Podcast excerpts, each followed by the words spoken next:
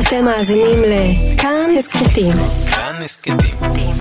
הפודקאסטים של תאגיד השידור הישראלי.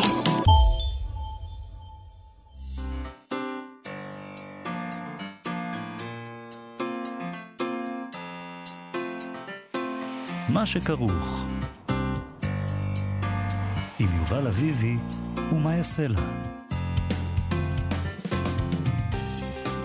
שלום, צהריים טובים, אנחנו מה שכרוך, מגזין הספרות היומי של כאן תרבות, תוכנית אחרונה לשבוע זה, אנחנו ב-104.9 ו-105.3 FM, או באתר, או באפליקציה של כאן, שאפשר למצוא בחנויות האפליקציות. אנחנו שמחים בכל מקרה שהצטרפתם אלינו בכל דרך שהיא, וגם שמחים שאיתנו בר צ'פט ושרון לרנר, שעושים את ההפקה ואת הביצוע הטכני, וגם את, מה יעשה לה? שלום. שלום יובל אביבי. Uh, תשמע, בתחילת השבוע התווכחנו כאן על הספר American Dirt, אשפה, איך הם? זוהמה אמריקאית. זוהמה בטח. זוהמה אמריקאית, שחולל שערורייה בארצות הברית, אה, שעדיין מתחוללת שם.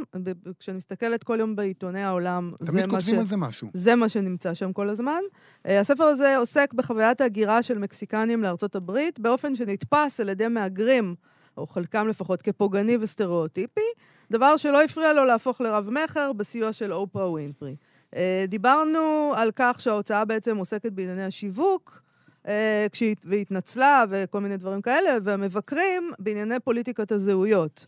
אבל אני טענתי שהספרות האומללה נשכחה לגמרי, כי אף אחד לא מדבר על הספר עצמו. מה עם הספר? מה עם הספר? Uh, כדי לתקן את הטעות הזאת, אנחנו נדבר היום עם אלעד ברנוי, uh, איש uh, ידיעות אחרונות בפינתו אלעד אינטרנשיונל, שבה הוא מדבר איתנו על ספרים שטרם תורגמו לעברית. Uh, אנחנו נשאל אותו על הספר הזה מעבר לסערה, uh, האם הוא ספר טוב בכלל? וגם, אנחנו- ונדבר קצת גם על הסערה, כן. אנחנו מתעסקים בספרות ממש. זה, אנחנו. אנשי הטהור והמוצדק. אה, לא, אנחנו מוסיפים עוד אה, מימד לעניין, יובל. יש שערורייה, אוהבים שערוריות, מאוד. בואו נדבר גם על הספר. בהחלט. אה, מעניין מאוד מה אלעד ברנוי חשב עליו, עוד מעט נשמע. נדבר גם עם אסף שור, שבספרו החדש ארזת לבד, אה, עוסק במסע של חולה סופני אל מותו בהמתת חסד בשוויץ, אבל זה תיאור מאוד מצמצם של הספר. מאוד. הרבה יותר מזה יש שם. אה, ספר נהדר.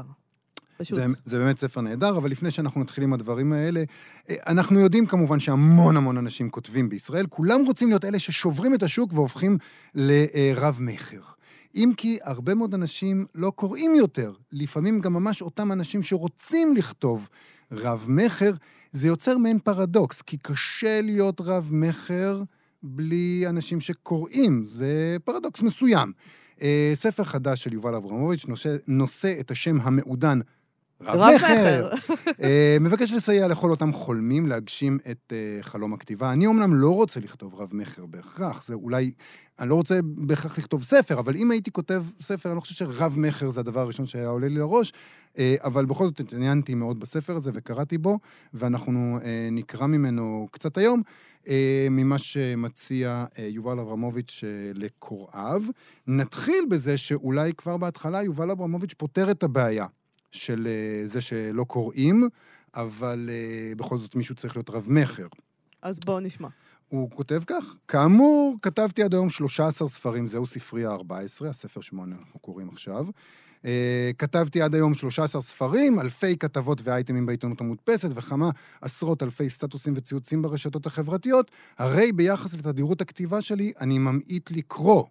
זאת הבעיה. למעשה, בשנים האחרונות כל זמן פנוי שלי מוקדש לכתיבה וכולי וכולי. עם זאת, אני צרכן נאמן של תרבות וספרים ורוכש לא מעט מהם בחנויות הספרים אה, אז ובאתרים. זה פתרון. כלומר, נכון. אנחנו קונים את זה, אנחנו לא צריכים גם לקרוא את זה. לא צריך להגזים. כן, נתנו לכם את הכסף שלנו. זה נפלא בעיניי. אוקיי, אז זה דבר נהדר אה, לצרוך תרבות במובן של לרכוש אותה. נכון. יפה. תשמעי, אה, יש לו גם הצעות אה, קצת יותר אה, אופרטיביות, נקרא לזה. הוא אומר שיש בעיה עם הספרות. הוא אומר שיש בעיה עם זה. מעניין מאוד, רבים חושבים כמוהו, מה הבעיה לדעתו? הבעיה היא הקשב שלנו, הבעיה היא שיש נטפליקס וטלפון סלולרי וכולי וכולי, מקורי. ו... והקצב הוא, הוא, הוא מהיר מדי. ומתוך פריזת המהירות המופרזת הזאת הוא כותב, מה הפלא שאנחנו כבר לא מסוגלים לשכנע את המוח שלנו לצלול לספר טוב, שלא רק מכריח אותנו לכבות את שאר המסכים הדולקים בתודעה ולחזור להתרכז רק בדבר אחד, אלא לעיתים מאמת אותנו עם אתגרים נוספים, כמו קריאה של ספרים תקופתיים, הדורשים קצב איטי יותר, או קלאסיקות, כגון החטא ועונשו, מדען בוברי, בוברי, מובי דיק, מלחמה ושלום, ואבא גוריו, שכתובים בלשון שהאוזן כבר לא רגילה לשמוע. הוא אומר, אני לא טוען שאין מקום לקלאסיקות ולספרים הכורכים את ההיסטוריה התרבותית על פני כדור הארץ.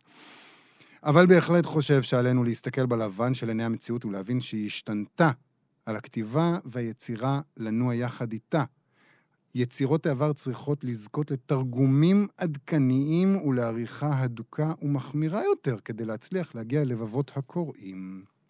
זאת אומרת, מובי דיק פשוט צריך עריכה יותר מהודקת כדי להגיע לקהל הקוראים, והוא מדבר על זה, על, באמת על הקצב. מה, מה ההוכחה לזה? ספרים וסדרות ספרותיות רכבי הביאה ומצליחים כמו הארי פוטר, אלנה פרנטה, אה, או ספרי עיון כמו קיצור תולדות האנושות, הם לדעתו זכו להצלחה חובקת עולם בגלל הקצב שלהם. הם כתובים כמו ש... אני, אני לא יודע אם זה נכון או לא נכון. למי אכפת אבל? זאת אומרת, על מה הוא מדבר בכלל? הצלחה, הוא מדבר על, על מכירות. על אבל מכירות, עם כן, כן, כן. הספרות? מה- יש פה משהו על ספרות? כי הוא מדבר, אוקיי, אתה יודע, אני לא קוראת ספרי שיווק באופן אני- עקרוני, זה לא כזה מעניין אני אותי. שמח ששאלת על, על אוקיי. אה, ספרות, כיוון שאני אתן, אני, לפני שאנחנו מגיעים לספרות עצמה, אני רוצה להגיד עוד משהו שהוא כותב. הוא כותב, אני מאוהב ברשתות חברתיות. לא רק מפני שהן מאפשרות לי לגעת בקהל הקוראים שלי, לשתף במחשבות ולפרוק עצבים ורגשות, אלא בעיקר משום שאני מחשיב את הרשתות החברתיות כמחנה האימונים הטוב ביותר בעולם עבור אנשים החולמים להיות כותבים.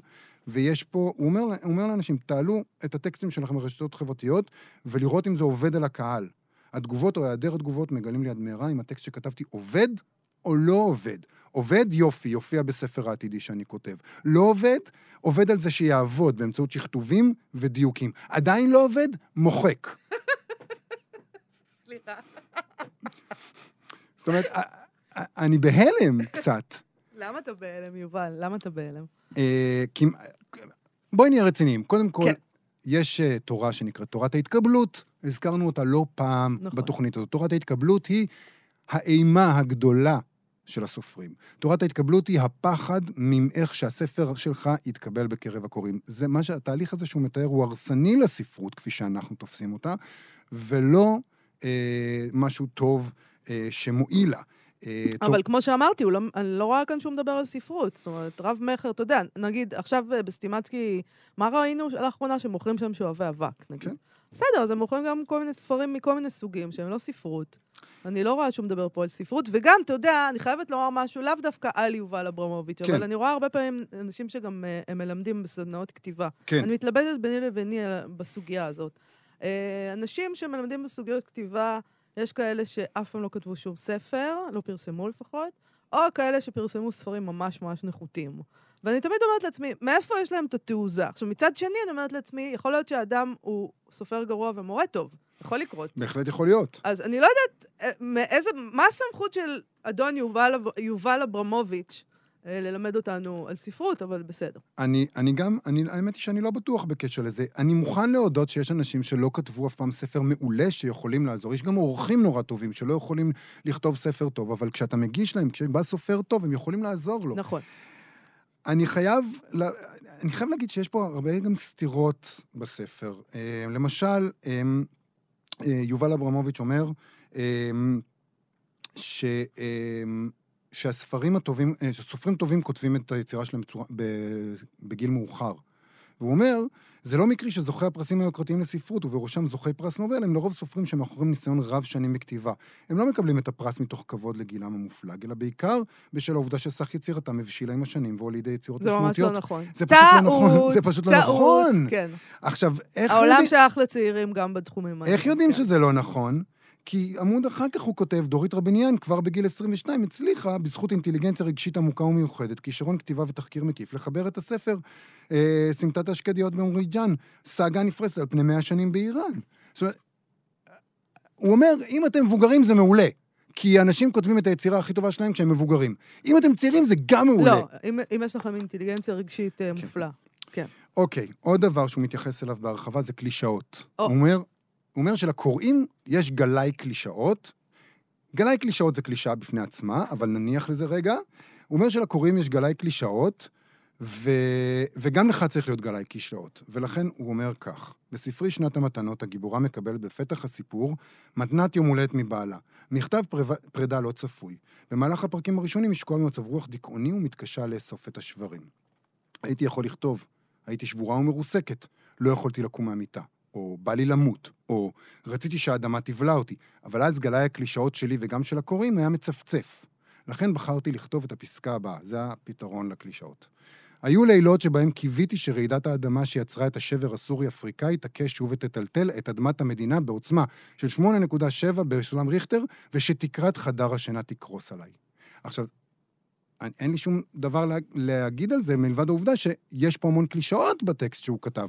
הוא אומר, אה, הוא מדבר על המצב הגמומי של הגיבורה שלו, ושהיא מעניקה לעצמה במתנה זריקת בוטוקס. כותב קלישאות, הוא אומר, היה כותב כך, הלב שלי נשבר לרסיסים.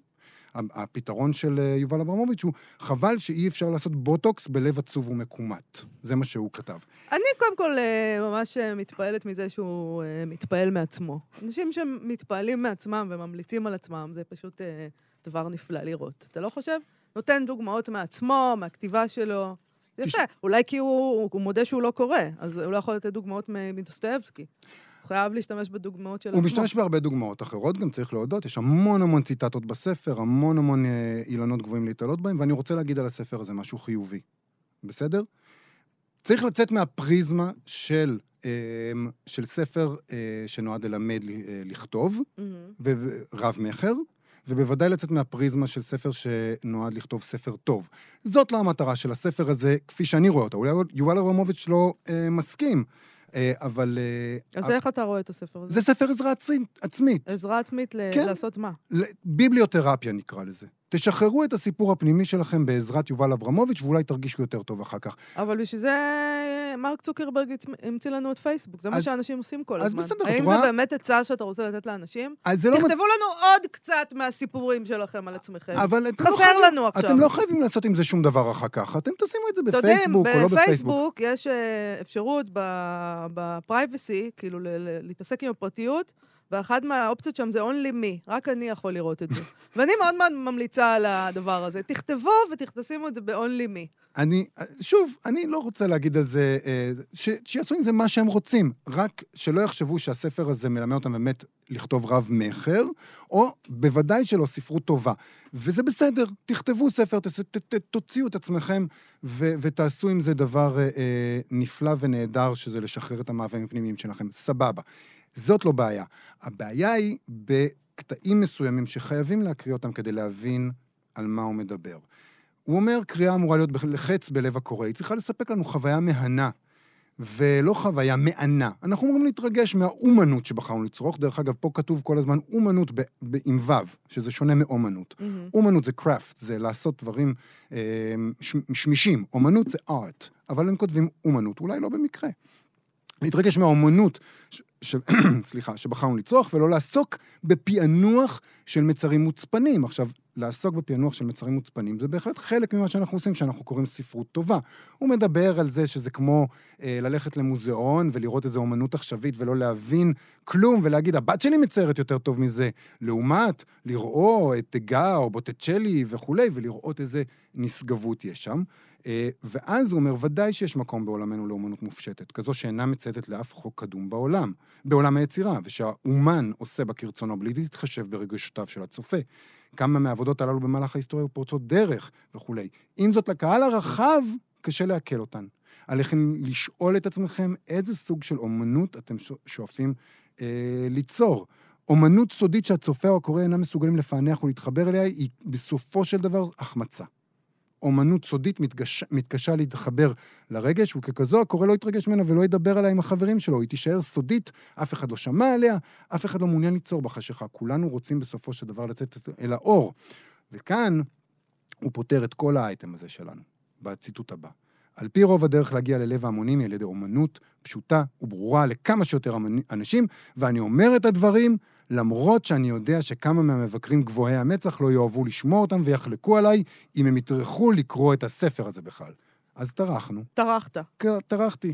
קראתי בעיון רב, ואף שיש בו אה, דברים טובים כאמור, כמו שאמרתי, ביבליותרפיסט, מבחינת הביבליותרפיה, להגיד שאומנות צריכה, לה- המטרה שלה זה להגיע לקהל הרחב ביותר, ושיבינו אותך, ושזה לא מסר מוצפן, זה פשוט מנוגד לחלוטין לכל מה שספרות טובה אמורה לעשות. טוב, אז בואו נגמור, בוא, בוא נגמור את העניין הזה עם uh, קפקא, uh, שאמר uh, בתשובה ליובל אברמוביץ', כי הוא ניחש שיום אחד יבוא יובל אברמוביץ', וקפקא אמר, לדעתי צריך לקרוא רק ספרים שצורבים ודוקרים. אם הספר שאנחנו קוראים אינו מעורר אותנו כמהלומה הניחתת על הראש, למה לקרוא אותו?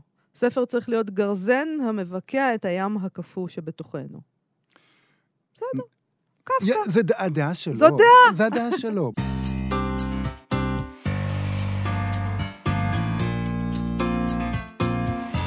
אלכס חולה במחלה סופנית, מובל לשדה התעופה על ידי אה, אחייניו, ששולחים אותו אה, לדרכו האחרונה, להמתת חסד בשוויץ.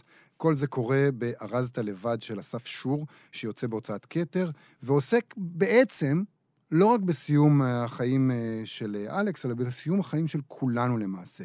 כיוון שההחלטה למות באופן יזום, אה, היא בעצם מקרה קיצון של תהליך שכל אחד יעבור בסופו של דבר. ההבנה שהחיים שלנו, של כולנו, יבואו אל קיצם, ויום אחד נמות. זה הספר השישי של אסף שור, סופר שאני מאוד אוהב, כבר מספרו הראשון, עמרם, שבין השאר, וזה חשוב הפרטים הביוגרפיים שאני עומד להגיד, הוא מתאמן באומנות לחימה שאני אפילו לא אנסה אה, לבטא את שמה. שלום, אסף שור. שלום, שלום. אסף, איזה אומנות לחימה הוא לא מצליח לבטא את שמה? בוא נתחיל עם זה. גונג פו. וו ווי גונג פו. כן. וו ווי גונג פו, שזה בן. דוד, בן דוד של קונג פו? אה, זו שיטת קונג פו, היא בת דודה של הג'יט קון דו של ברוס לי. המייסד שלנו היה אה. תלמיד שלו בסיאטל. אוקיי, שאלה אחרונה בנושא, איזה חגורה אתה? שחורה. יפה מאוד, אוקיי. נחזור לאלכס. אז רגע, אבל אה, כן. אולי בעצם זה קשור, אה, האומנות אה, הלחימה לרצון לכתוב על סוף החיים באופן שכזה. ב- בהיבט המסוכן של זה, אני לא חושב. או בהיבט של האימונים, ודאי כן. בהיבט של, אה, בהיבט של אה, שאתה חש אולי, אני, כשאני מתאמן, אני חש את בגידת הגוף בגילי המופלג. אני, אני מרגיש שדברים שלא יכולתי לעשות לפני עשר ואפילו חמש שנים, אה, אני לא יכול לעשות אותם יותר, וזה מקרב אצלי את התחושה שהמוות מתקרב אף הוא.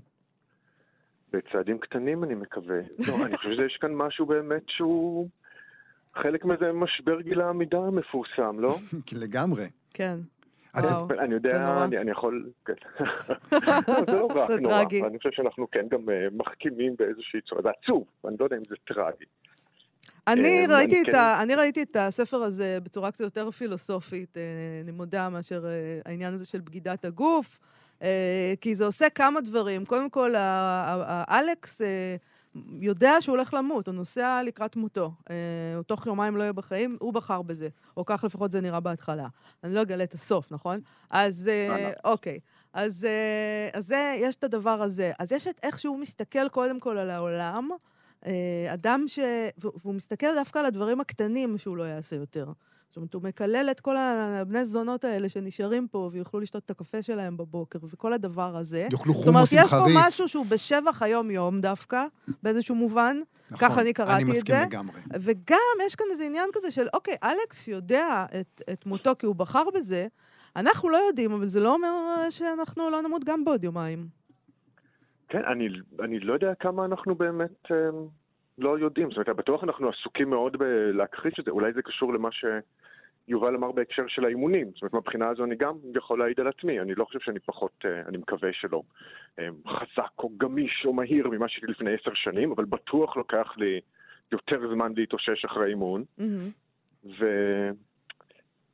ומצד שני, יש גם משהו, אני חושב, אני לא רוצה להגיד מרגיע ב... בידיעה הזאת, אבל כן משהו שמאפשר להתמודד עם החרדה הזאת מפני המוות, שאני חושב שהיא מאוד אופיינית, אה, נראה לי לכולנו, בתרבות שהיא די מכחישת מוות.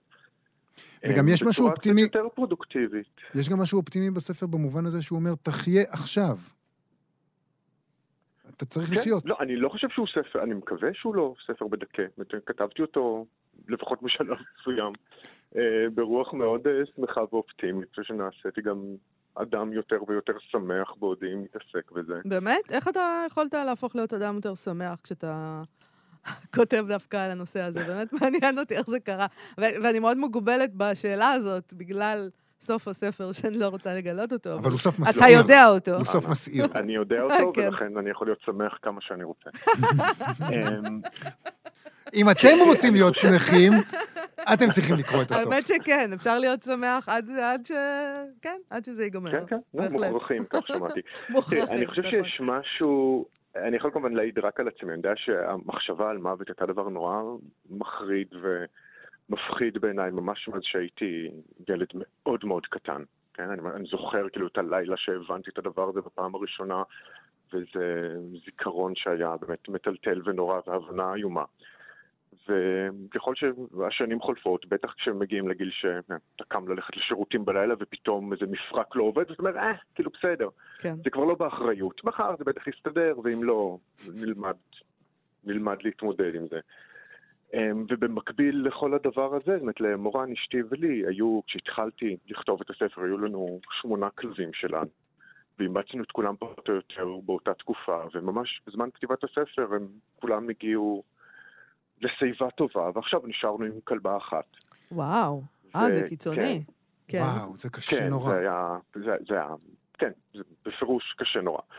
ואני חושב שהיה איזה תהליך שעברנו שנינו, לפחות שאני עברתי במהלך התקופה הזאת, וזה פתאום להבין שיש בזה משהו נורא נורא עצוב, אבל ברגע שחיים עם הדבר הזה ונמצאים איתו, הוא לא מחריד, הוא לא נורא, הוא, הוא עצוב, ועם עצוב אני חושב שאפשר להתמודד.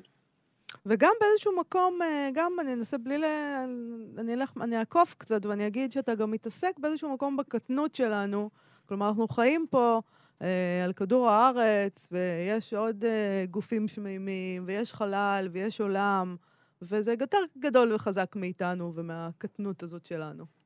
לא, אני חשבתי על זה לגמרי להפך. באמת? איך? באמת. זאת אומרת, במובן של הקטנות כן, במובן זה שיש בזה משהו נורא מצחיק. אני חושב, בלהיות בן אדם ולייחס כל כך הרבה חשיבות להמון דברים שבעצם הם, הם די זניחים, כן? לא שאני אומר את זה מתוך איזה חוכמה דגולה, כן? כן. כשקורה לי משהו מעצבן, אני נורא מתעצבן, וכן, כל הפרטים די זניחים בעיני אנשים אחרים של חיי, אני מאוד מעורב ומעורב בהם. אבל יש משהו מצחיק, כאילו ברגע שתופסים את הפרופורציות האלה, אבל יש בזה גם משהו נורא יפה, כן? באמת שזה לא שאנחנו רק, אנחנו לא קטנים וחסרי משמעות, אנחנו באמת חלק ממשהו נורא גדול ופלאי. כן. המשהו וזה הגדול והפלאי, זה הוא העולם בעצם, הוא... גם בעלי החיים משחקים אצלך תפקיד בספר, במובן הזה שאתה אומר, אנחנו והם אותו דבר קצת, במובן מה זה, של יש המוות. point of view של חולדה. נכון. מאוד יפה. זה פרק כן. מקסים. Mm, תודה. אז, אז- אז אנחנו חלק, מ- מ- כולנו מה, מה, מהעולם הגדול הזה שבו החיות ואנחנו אותו דבר? בזה שכן, כל מה שיש, לא, לא אותו דבר, כן? גם אני ואתה לא אותו דבר, למרות בטח המון, המון נקודות דמיון. אבל באיזושהי הבנה שכן, שאין איזה, איזו הפרדה עצומה בין... טוב, אני לא רוצה להגיד שאין, שאין הבדלים, כן? אבל בסופו של דבר, אם אתה מסתכל טיפה ואומר, טוב, רגע, אבל כולנו כאן באמת חלק באיזה, באיזה פלא. כן? ולהיות ער לפלא הזה, ולהיות חלק, אה, אתה יודע, חווה, כאילו, מה, מהחומר של הקיום, זה, זה זכות אדירה, ויש בזה משהו נורא משמח. גם אם זה עצוב נורא שזה לא נמשך לעד, כן? לא, בגלל זה אני אומר, זה, יש משהו, לי זה גרם, הספר, באמת, לה- להת, להתמלא בתחושה שאני צריך להיות, לבלות את חיי ביותר הכרת תודה ו, ולשמוח יותר, וזה דבר שלא קל לי להגיד, כי יש בזה משהו נורא, אני, הציני שמיד מתעורר ואומר, אוי, נו, תפסיק, אה", אבל באמת, זה ספר שחוגג מהבחינה הזאת את החיים. אני רוצה לשאול אותך על הדרך שבה הספר הזה כתוב. הספר הזה כתוב במין קרעים כאלה, אה, נכנסים, אה, עליל, נכנסות עלילות משנה פתאום ודמויות משנה, שלא תמיד ברור לך איך הן אה, קשורות אה, לסיפור המרכזי של אלכס שעולה על מטוס ונוסע אל מותו. אה, למה כתבת את זה ככה? זה הרבה פעמים פשוט ממש התבלבלתי, לא הבנתי מפיו של מי אני קורא. כן, אני מקווה שהצלחתי אבל לאפס אותך. יש הרבה, אני חושב, מקומות שפרק מתחיל באיזו צורה קצת פתוחה, אבל אחר כך אני מקווה כאילו מתמקד וכן מבהיר מעיניים של מי ומה קורה שם. וזה גם בסדר אה, להתאמץ בשביל חושב- זה, כן. זה בסדר. כן, לא, אני לא חושב שזה, אני מקווה שזה לא מאמץ אדיר, רק, רק קצת קשב. Um, היה משהו שגם הלך והתפתח, כאילו בזמן שעברתי מגרסה לגרסה בכתיבה, שבאמת רציתי לעשות משהו עם מבנה יותר רך ויותר פתוח, ויותר מזה אולי מבנה שהוא לא, לא לגמרי לינארי, כן? אני חושב שהנטייה שלנו, בטח כאנשים שקוראים ספרים ורואים טלוויזיה ומספרים לעצמנו כל מיני סיפורים, זה תמיד לעשות איזה א', ב', ג', כן? נולדתי ב-X בשנת זה וזה, הוריי עשו ככה וככה, ואז למדתי בבית ספר יסודי, והלכתי לכאן, והתגייסתי, והשתחררתי, והלכתי לאוניברסיטה, ועבדתי בזה, ותואר כזה ותואר כזה. ובעצם, כן, כאילו, החיים הרי לא, לא באמת בנויים ככה. כאילו, יש להם איזה מבנה הרבה יותר רך ופתוח. תלוי והדברים בבן ש- אדם. אצלך הם למשל לא בנויים ככה, אבל תלוי במי. לא, בטוח שאפשר לראות אותם ככה, כן? יש כן. להם ציר גם ליניארי נורא נורא ברור, דבר מוביל לדבר, אין ספק. אבל זה לא תמיד מוביל אחד אחרי השני, והדברים שמשפיעים עלייך ושעושים אותך משעת, הם לא תמיד, את יודעת, התקדמו באיזה, באיזה סדר של רשימה, וגם לא תמיד את יודעת להעיד עליהם. וחשבתי נכון. שיהיה נחמד לעשות איזה ספר ש... שיהיה בנוי מבחינה זו גם בצורה הרכה הזאת, כן? זאת אומרת, שהרבה פעמים, גם כשמשהו קורה בספר, גם כשהוא לא כתוב מ... בגוף ראשון, זאת אומרת, מנקודת מבטה של הדמות, אם קורה משהו ומשפיע עליו, כמעט תמיד משהו שהוא זוכר. זה משהו שבמודעות שלו, הוא חושב עליו, קרה ככה, ואז קרה ככה, וכל הדברים האלה. אמ, בטח בספרות עברית, כן, שכל כך עסוקה בכל מיני דרכים, כאילו בילדות ובהתבגרות וכן הלאה. ואני יודע לפחות מהחיים שלי שזה לא באמת ככה. יש המון דברים שעיצבו אותי שאני לא מבין או, או לא זוכר, כן? לאו דווקא כי הם קרו בגיל נורא נורא צעיר, אלא עברתי על פני מישהו ברחוב והייתה איזו מחשבה שבדיעבד הייתה נורא משמעותית, אבל אני לא זוכר את הרגע ההוא. אבל זה לא אומר שהוא לא היה, ושהוא לא היה משמעותי, ושאי אפשר, בטח עם הפריבילגיה הזאת של מי שיושב וכותב ספר, לבוא ו... ולהציג את המערך הזה שהוא יותר, אני לא רוצה להגיד אמורפי, אבל שהוא באמת יותר איזושהי רשת, שהוא באמת איזשהו מבנה נורא עשיר ומשוכלל, שקשה לראות אותו כשאנחנו נמצאים בתוכו. אגב, יש שם גם איזה אמ, פרודיה נהדרת על אמ, תוכניות רדיו לאורך כל הזה, שזה ממש הרגשתי... כן, נורא יופי. שמחתי. בוא נעשה את זה. נורא שמחתי, נורא שמחתי גם אני לקרוא איך אתה צוחק על אנשי הרדיו, זה היה כיף. זה היה אתם רוצים נפלא. לקרוא לי פרופסור רגע ואני אתקן? בדיוק, כן, פרופסור מצוין, אסף. שור. ארזת לבד של אסף שור, יוצא עכשיו כאמור בהוצאת כתר, ואני חושב שזה ספר אה, שמי אה, שיקרא אותו באמת, אה, עשוי להרגיש שהחיים שלו טובים ולצאת מזה, ו, ולא רק המסר הזה, אלא גם העובדה שזה פשוט ספר מאוד מאוד כיף. ספר נפלא. תודה רבה. לך, אסף. תודה רבה. תודה רבה. להתראות. להתראות.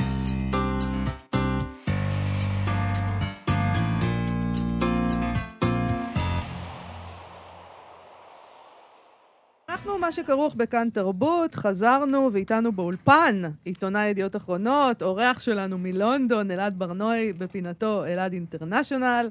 שלום לך, אלעד אינטרנשיונל. אהלן.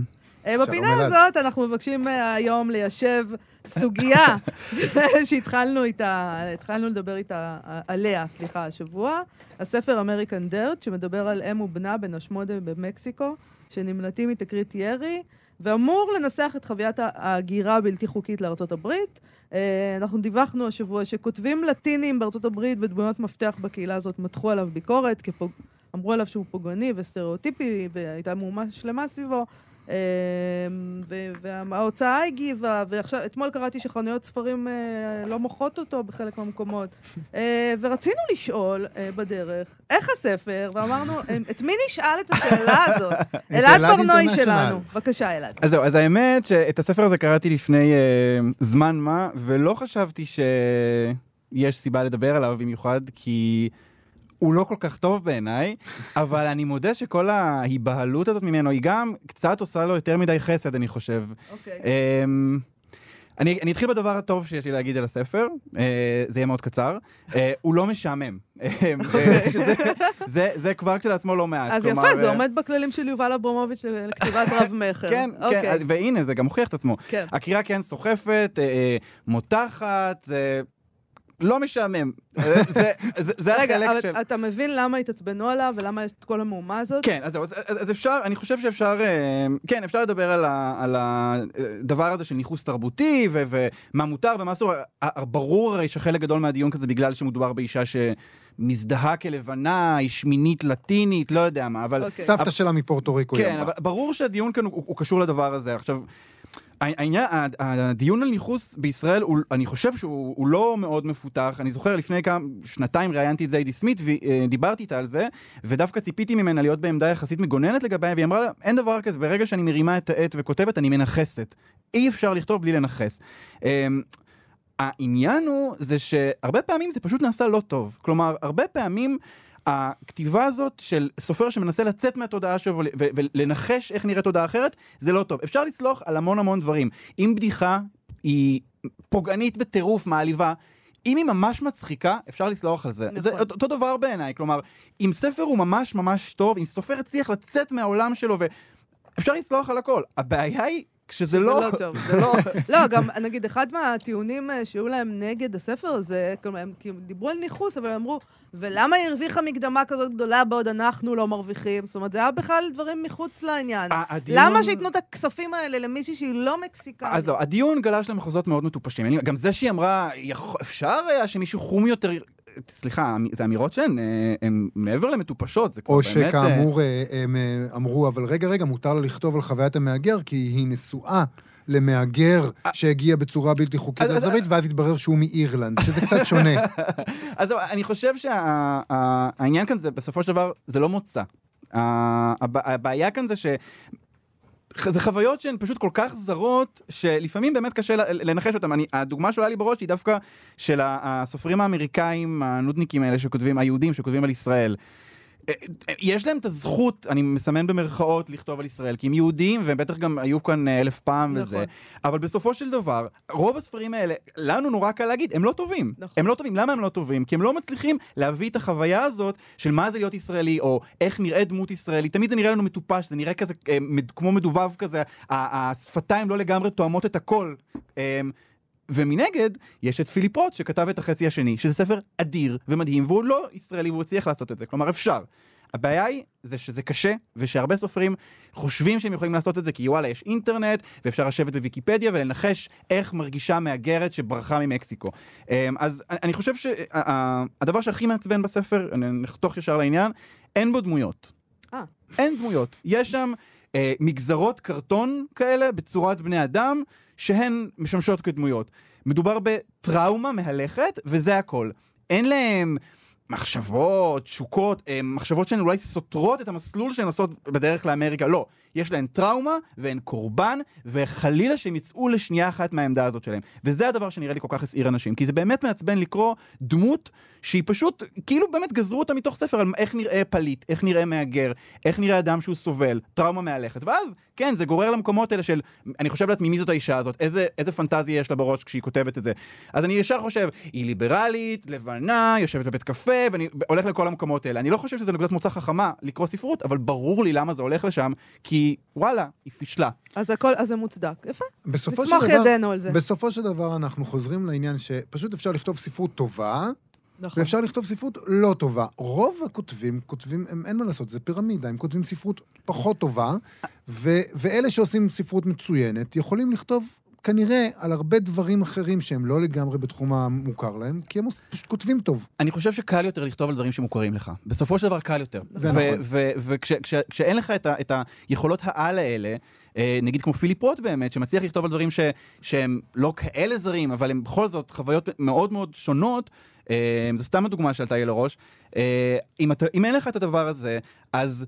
אל תתפלא אם תכתוב ספר על איזה חוויה מאוד מאוד מאוד רחוקה, אם ית- יתעצבנו עליך. זה מזכיר לי אגב, בתור נגיד נער, לקרוא אה, ייצוגים של דמויות של מזרחים, שכתבו כל מיני... עכשיו, אין לי עניין עקרוני נגד הרעיון הזה, פשוט, אני הייתי קורא ואומר לעצמי, לא, הם לא מדברים ככה, הם פשוט לא מדברים ככה. גם אם אתה לא מכיר משהו, אז אולי אה, עדיף לא לבחור בסוגיה שהיא מאוד מאוד נסערת, ושמלכתחילה יש סביבה לא, אבל שיח היא על... בחרה את זה כי, היא הנה, כבר בדיוק, יש הנה, אנחנו סרט, מדברים על כבר הסרט, יש אנחנו סרט. מדברים על הספר הזה. אנחנו מדברים על הספר הזה. אותה, כן. והיא ווינפרי את זה, כן, ואופרה. אגב, אה, אה, הספר הזה הולך לצאת גם בעברית כמובן, אה, עוד כמה חודשים, בהוצאת אחוזת בית. אה, לא יודע מי יתרגם. אה, אני אה, את ה- את ההמלצה, ההמלצה הלא כל כך המלצה שלי כבר אה, נתתי, אבל... אה, אז נעבור לספר הבא שרצית לדבר איתנו, סופו של מסע ארוך ומייגע, נכון? נכון מאוד. לקח לי משהו כמו שלושה חודשים, שבמהלכם קראתי גם עוד 90 ספרים אחרים במקביל, אבל הצלחתי וסיימתי את Ducks New Berryport של לוסי אלמן. אה, זה אתה ספר בין- בין השישה הראשונים בעולם לדעתי שאשכרה סיימו אותו. אני, אני, קשה לי, אני ראיתי בקינדל, אתה יכול לראות אה, שאנשים, אה, איזה משפטים אנשים סימנו, הרבה אנשים. אז באמת בהתחלה יש הרבה כאלה, זה לקראת הסוף, לא יודע, ב-300 עמודים, כלום, אף אחד לא סימן שום דבר, אנשים כבר איבדו את זה לגמרי. אה, עכשיו, כבר הזכרתי את הספר הזה כאן, אה, אה, זה ספר שהוא...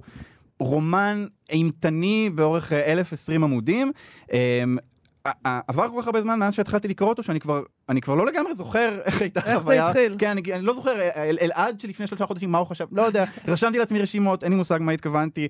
אה, בכל מקרה, מדובר ב- באישה שנמצאת אה, בבית שלה, היא אה, בגיל העמידה, היא, היא, היא, היא מורה לשעבר, היא מחלימה מסרטן, והיא, אנחנו נמצאים בתוך התודעה שלה. זה זרם תודעה בלתי פוסק, שאין בו חלוקה לפסקאות, אין בו נקודות בין המשפטים, זה פשוט תודעה מתמשכת.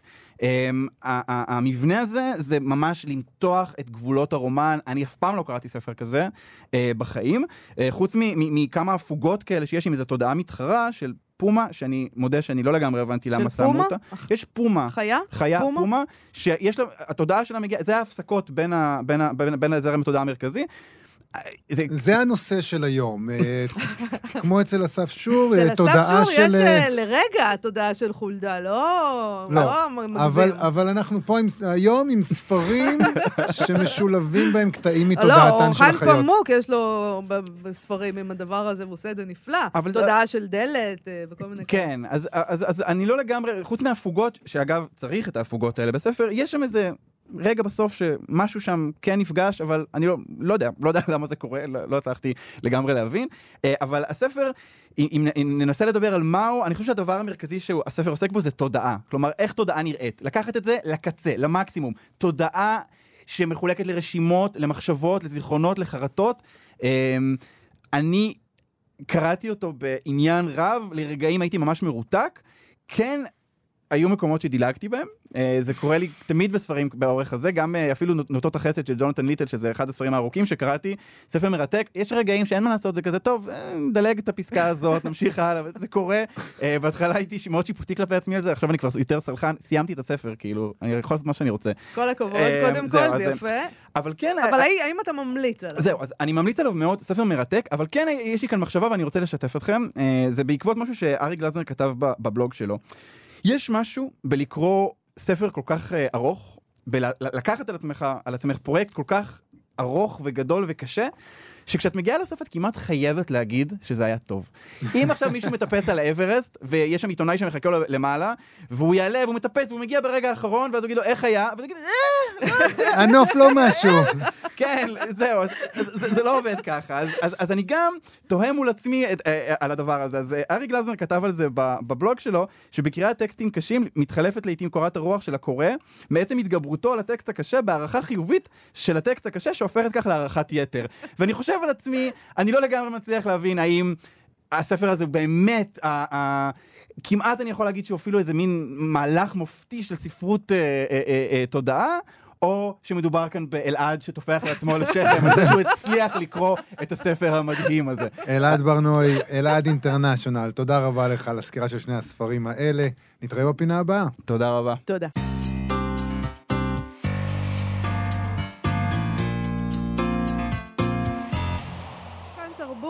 מה שכרוך, חזרנו ולא נותר לנו אלא להמליץ על כמה המלצות לסוף שבוע, נכון יובל? זה מה שאנחנו עושים בהחלט, בימי בימי רביעי. רביעי, כן. אוקיי, אז uh, יש לנו כזה דבר. היום, בשעה שבע וחצי בערב, בלוונטין שבע בתל אביב, תתקיים השקת הספר בית הנתיבות של זוהר אלמקייס, שראה אור, ב, uh, אני לא אמרתי את השם נכון, אלמקיאס, נכון? אלמקיאס. אלמקיאס.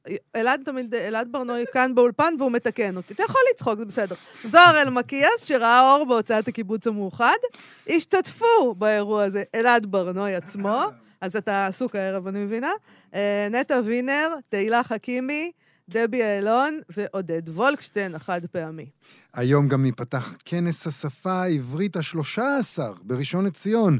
אה, הוא יימשך לאורך סוף השבוע, הוא לא, עד, עד יום שבת.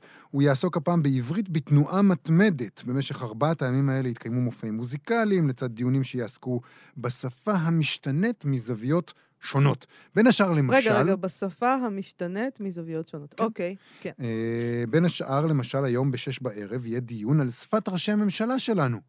ידונו אה, דוקטור רוביק רוזנטל, ענת הכט פישר, שהיא מומחית לשפת גוף, ודוקטור ברוך לשם, שהוא מומחה לרטוריקה פוליטית, הם ידונו בעברית של ראשי הממשלה שלנו, ובדרך שבה הם השתמשו כדי להציג לציבור את תפיסת עולמם.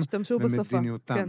אה, אה, כן, דווקא ובעוד- זה מעניין, מאוד. ובעוד אמצעים שהם לא, רק, הם לא בדיוק שפה מדוברת כדי אה, לשכנע אותנו לעשות מה שהם אומרים. אוקיי, אה, קיץ', למשל? נגיד. אוקיי, היום בשעה שש בערב בבית אחותי בתל אביב, במסגרת סדרת המפגשים של תנועת אחותי וקואליציית ליבי במזרח. אה, קריאה מזרחית, התקיים מפגש עם המשוררת דוקטור אפרת מישורי, בהנחיית דוקטור זמירה פורן ציון. אה, דוקטור אפרת מישורי, אנחנו יודעים, היא משוררת, עורכת, מסאית, אומנית, אה, מיצג וקולנוענית. מחר בשבע בערב, בחנות הספרים התל אביבית סיפור פשוט, תתקיים הס- השקת הספר "מה העידך?" פעולות דיבור בכתבי פרנץ קפקא וש"י עגנון, שכתב עמרי בן יהודה ויצא בהוצאת מוסד ביאליק, שם השתתפו דן מירון, חביבה פדיה, גלילי שחר ובן יהודה עצמו. מחר בשעה שמונה בערב, יום חמישי, בבית ביאליק, יתקיים אירוע חגיגי לכבוד המשורר והסופר יעקב שטיינברג, שבו דורון תבורי יבצע את מחולות, מחזור שיריו של יעקב שטיינברג, שהלחין דו, דורי פרנס, בהעברה אשכנזית, בה הם נכתבו במקור. דוקטור לילך נתנאל תדבר על יצירתו, דיברנו עם דורון תבורי מוקדם יותר השבוע. נכון. מחר בשעה שבע וחצי יתקיים ערב הפתיחה של "ואולי היה זה חלומי", תערוכת איוריה של צילה בינדר. במרכז קהילתי מגיד בתל אביב, זה במסגרת אירועי אומן העיר שנת אלתרמן. היא הייתה אהובתו של אלתרמן ואיירה את ספריהם של סופרים ומשוררים רבים כמו אלתרמן עצמו, תרצה אתר, לוין קיפניס, טליה רביקוביץ', מרים אילנה שטקליס ופניה ברגשטיין. אה, ברש, ברגשן. אה, אנחנו אה, צריכים לסיים, נכון. נכון? אנחנו אה, ניפרד, נודה לבר צ'פט ולשרון לרנר שעשו איתנו את התוכנית, ואנחנו נהיה פה שוב ביום ראשון. להתראות. אתם מאזינים לכאן הסכתים, כאן הסכתים. הפודקאסטים של תאגיד השידור הישראלי.